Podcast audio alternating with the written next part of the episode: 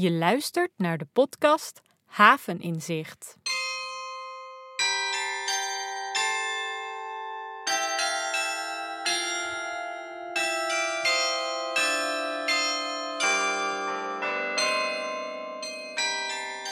Aflevering 3. Havenaren zijn mensen van ik doe het zelf wel. Leuk dat je weer luistert naar deze podcast over Almere Haven. Mijn naam is Valerie Bos en dit is een podcast van Havenhart 2.0, het platform voor vernieuwing van haven. Vernieuwing in haven is nodig, soms omdat iets te oud is en soms omdat onze maatschappij is veranderd. Denk bijvoorbeeld aan hoe we wonen. Steeds minder met gezinnen, steeds meer in één of twee persoons huishoudens. In deze aflevering nemen we je weer mee naar de belangrijkste delen van het toekomstverhaal van haven. Het afgelopen najaar werkten ruim 200 havenaren samen met een klein team van specialisten aan een visie met vernieuwende plannen voor nu en de komende 20 jaar. Ook in deze tijd van een pandemie is het belangrijk om over de toekomst na te denken. Want wat gebeurt er nu eigenlijk in haven wat de moeite waard is, ook in de toekomst? We staan stil bij bijzondere initiatieven en ideeën uit de visie en gaan ook in gesprek met mensen uit andere steden. Dit is de derde editie van Havenaren zijn mensen van ik doe het zelf wel. Havenaar zijn, het is een speciaal gevoel hier in het dorp van Almere. Redacteur Marieke belde hierover met havenaren Sven Kraaienbrink en Jacqueline Brands en stelde hen de vraag: voel jij je meer havenaar of Almeerder? Um, een beetje 50-50. Uh, want uh, ik kwam vier jaar geleden in Almere wonen en dat was ook gelijk in Almere Haven. Dus ik werd uh, naast Havenaar ook gelijk Almeerder eigenlijk. Dus uh, ik voel me zeer zeker Havenaar, uh, maar ook een stukje Almere. Wat Almere Haven anders maakt dan de rest van Almere is eigenlijk meer uh, het dorpse gevoel. Het is een, um, ja, toch een soort aparte bouw ten opzichte van de rest van Almere. Is net even weer wat ouder en er is heel veel gewoon gezelligheid. En dat mis ik toch wel een beetje in de rest van Almere. Dus ik denk dat ik zou zeggen dat ik me meer een havenaar voel. Ja. En wat, wat betekent dat? Wat is er anders aan? Wat maakt jou een havenaar? Ja, dat zal ook te maken met, uh, hebben met het feit dat ik natuurlijk al zo lang in Almere woon. Uh, de tijd dat ik daar kwam wonen in Almere Haven, uh, ja, kende iedereen elkaar eigenlijk. Die tijd is voorbij, maar toch kom je hier in het dorp regelmatig nog mensen tegen uit die begintijd. Uh, want ja, die blijven dan toch ook wel weer allemaal in Almere Haven wonen. En waarom? Ik denk dat het mee te maken heeft dat Almere Haven eigenlijk het dorp van Almere is. Uh, het is groen, het is allemaal wat uh, kleinschaliger. Nogmaals, je, je, ja, je kent wat meer mensen. en ik vind dat je dat in Almere stad en dan met name Almere buiten en dat soort wijken ja, toch een stuk minder hebben. Dat zijn een hoop mensen die daar eigenlijk gewoon wonen. Uh, en forensen naar hun werk heen en weer. En uh, misschien wel in de eigen wijk natuurlijk sociale contacten hebben. Maar ik, ja, Almere Haven zie ik dan bijna als één grote wijk. Ten ja. opzichte van andere woonkernen. Ja, en dus jij blijft er voorlopig nog wel wonen? Dat denk ik wel, ja. Inmiddels een dochter op de middelbare school. Aha. En zit ook in Almere Haven op school. En um, ja, ik denk dat die uh, ook niet zo snel uit ha Almere Haven weg zal gaan. Hoor. Maar dat dit gevoel blijft in de toekomst is niet vanzelfsprekend. Daar moet je wel iets voor doen. En in de toekomstplannen is daarover nagedacht. Want in de toekomst is het misschien nog wel extra belangrijk dat havenaren zelf dingen doen voor hun buren en hun buurt. Voor de komende jaren is onder andere een wijkonderneming bedacht. Daarover vertel ik je vandaag meer. Wat is eigenlijk een wijkonderneming? Met wijkonderneming bedoelen we dat mensen samen in de wijk iets ondernemen. Hiermee maken ze hun omgeving of omstandigheden beter. Voorbeelden van zo'n wijkonderneming heb je in de vorige aflevering al voorbij zien komen. Denk aan wisselwasjes. Maar ook andere initiatieven zoals Bewonersgroep Hoekweerde, Creative Arts Lab en nog vele andere werken samen aan haven. Al deze initiatieven komen op één website met actuele informatie over wat er overal gebeurt, zodat iedere havenaar weet wat waar te doen is. En dan is het idee dat er langzaam een kleine organisatie komt die deze initiatieven een duwtje in de rug geeft, met organisatie, financiën, communicatie, juridische zaken, waar dat nodig is. Die organisatie werft ook actief nieuwe initiatieven en zorgt dat die gemakkelijk kunnen groeien. Dat is het idee. Het moet nog allemaal uitgewerkt worden, Maar het moet ertoe leiden dat je als havenaar gemakkelijker zelf organisaties of bedrijfjes voor je eigen buurt op kan zetten. En dit is nou iets dat havenaren zelf uit gaan denken. Daarbij kunnen ze gebruik maken van ervaring van de gemeente, de schoor en de VMCA, die op de achtergrond wel een handje kunnen helpen. Je krijgt vandaag van mij weer drie inspirerende verhalen. Een leuk voorbeeld uit een andere stad, wijkbedrijf Zelwert.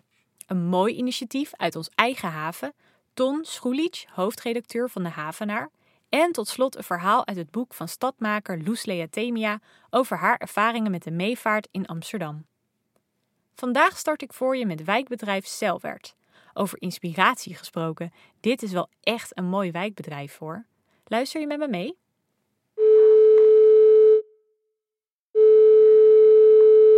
Ik ben Charlotte Bendesoot. Ik woon in Celwert in, uh, in Groningen. En je hebt het wijkbedrijf opgezet. Wat is het wijkbedrijf? Het wijkbedrijf heb ik niet alleen gezet. Ik werd er met, uh, een, met een heel team uh, samengezet. Maar wijkbedrijf is een, een bedrijf voor en door bewoners. Een plek waar bewoners of zelf daarnaast komen werken, komen leren, hun droom uitvoeren. Of gewoon sa samen ontmoeten, samen eten, samen drinken of dansen. Kan allemaal in wijkbedrijf. Oh, wat leuk. Dus er zitten bedrijfjes en ontspanningsactiviteiten tegelijk. Zoiets. Dat, dat heeft geen, uh, niet heel karakter. Dat was altijd van, uh, ik vind het bijzonder. En niet iedereen uh, begrijpt het concept, want het is geen buurthuis. Het is geen, geen werkplekken. Het is een van alles. Dat is gewoon thuis. Iedereen mag zijn wie hij is. Mag doen wat hij wil, wat hij kan doen. Dat is wat wij bedrijf, naar mijn mening, mijn visie over. Wat leuk. En hoe lang bestaat het al? 2015 zijn we echt met een klein ruimte begonnen. En wij zijn gegroeid. Nou, we hebben we nu een, een hele oude wijkschooltje in beschikking. Worden jullie ook betaald door gemeenten of door fondsen? Ja, in het begin was het, of de, was het in het kader van participatiewet van, uh, van, uh, van de gemeente Groningen. Ja. En uh, participatie is een beetje beleid van de gemeente. En dat de bewoners uh, hun initiatieven, hun ideeën en hun dromen daar gaan uitvoeren. Maar wij doen ook, toen was het ook een trend van rijke challenges. Dan hebben we ook een paar wijkbewoners die de gemeente uitdaagden. Van wij doen het beter dan, dan de ambtenaren of dan de hulpverleners. We hebben ook een tijdje gewerkt met de rijke Dan hebben we ook een paar initiatieven van gestart. Dat was een pc-werkplaats, dat was wereldboerderij. Die waren allemaal gestart door de Rijke Challenge. Dat zijn de werkbewoners die eh, de gemeente uitdaagden met... Uh, zo willen we het, zo is ons plan. Hier is een probleem vanuit de wijk of een pijn in de wijk. Die gaan we verhelpen door. En werken er dan ook veel vrijwilligers? Vrijwilligers, participanten, uh, wijkbewoners, ja. Wij waren echt in het begin een kleine groepje, nu werd het tot 120 zoiets. En waarom zijn jullie dit begonnen? Was er behoefte aan een, aan een plek om mensen... Ja, ja, Selbert was echt uh, een tijdje geleden allemaal oud beeld. En uh, was toen de bedoeling dat het in 2008 ook een beetje met de renovatie en vernieuwing van de wijk Selbert, het is een oude wijk. Een heel arme wijk ook, met veel problematiek en achterstand. Dat is ja. ook uh, bekend toen. En toen uh, was het een nood om, uh, om Servert ook een beetje uh, onder aandacht te brengen. Dat was de, de bedoeling van de gemeente. En de gemeente was ook toen bezig met een soort partners vanuit de wijk te vinden. Die dat ook zien en dat, dat ook willen doen. Zo is het ook ontstaan eigenlijk. En wat was het eerste initiatief dat begon? Wijkbedrijf zelf, zelf. Daarna was het periferie. Dat is ook een, eh, een, een soort toeristenbureau voor, uh, voor. Het is gewoon uh, typisch uh, hoe Serwert, geschiedenis van Serwert aan de Rijtjeshuis. En is ook een wijkbewoner die allemaal gepassioneerd is met de, de architectuur. hij was ook een kunstenaar met de architectuur van de jaren 40. Hij deed de fietsen, ja, soms de filmpjes, ja, Daarna gingen we ook met pc-werkplaats, want hier veel, uh, wonen veel mensen met een taalachterstand uh, plus uh, die, heel, die gebeten of meestal dat zijn of oudere mensen of mensen van andere culturen ja. die, ja, die niet altijd digitaal vaardig zijn. Dan ja. was het ook een plek en we hadden ook jongens en toen wij ik met andere collega's die, of vrienden wij kwamen van een traject van hoogopgeleide aanbestaligen vanuit een ROC hier in Groningen Daar kwam ik deze mensen. Er was iemand specialist in uh, software andere was engineer uh, hardware. Die zijn allemaal Afrikanen. Ik en mijn vriendinnen.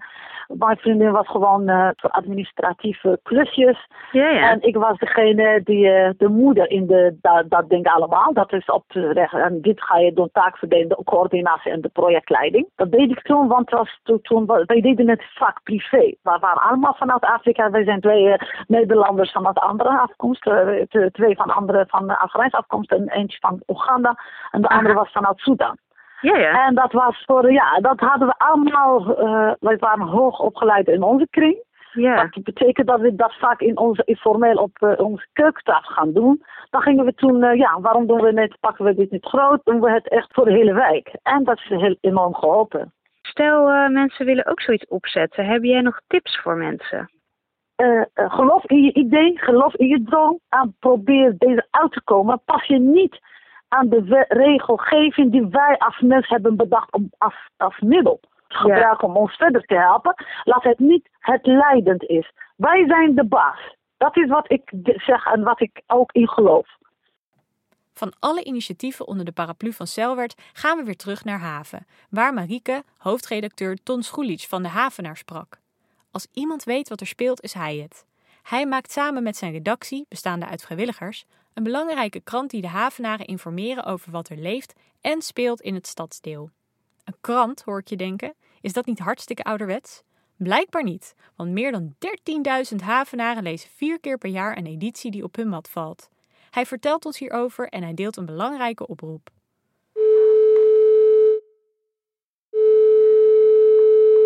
Ik ben uh, Ton Schoelits. Ik woon uh, in Almere Haven. En dat is, uh, van dit jaar is dat acht jaar precies.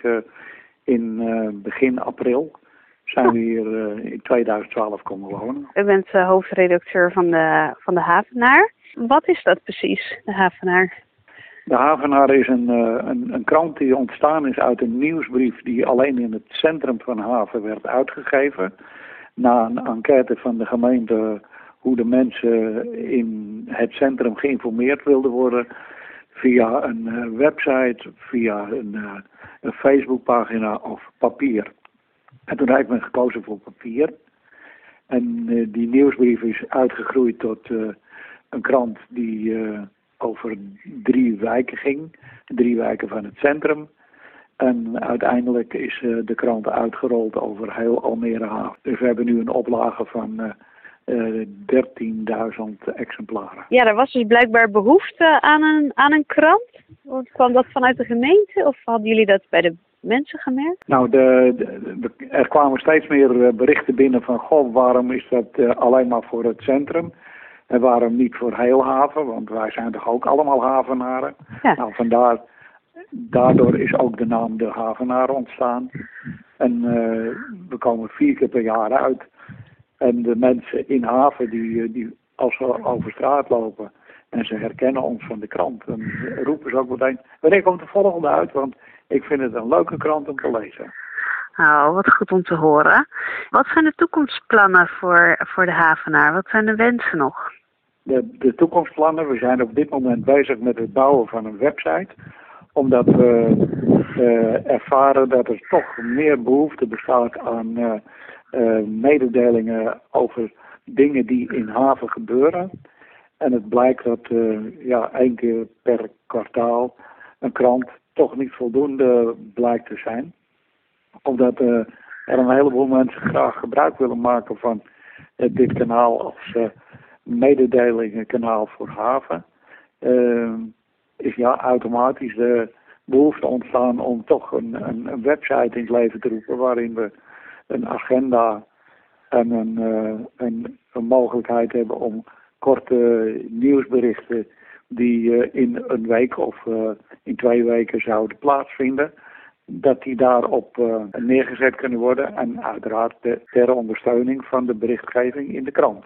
Ja. En andersom, de krant ondersteunt dan ook de berichtgeving van de website. Ja, zo de gedrukte versie blijft ook gewoon bestaan.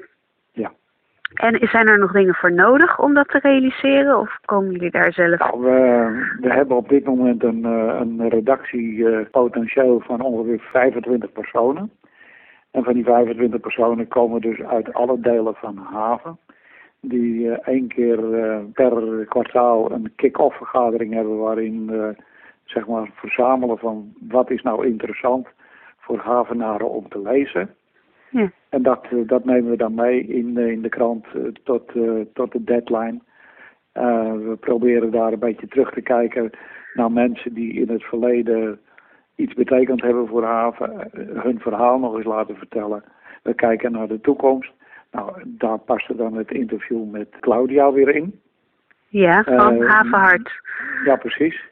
Dus dat, dat is dan een blik naar de toekomst. We, we hebben ook uh, toen met uh, hebben we ook wat berichtgeving kunnen plaatsen. Dat we ook de havenaren laten zien van mensen, dit is ook de toekomst. Ja. En, en jullie redactie, zijn, zijn jullie allemaal vrijwilligers? De redactie, dat zijn allemaal vrijwilligers.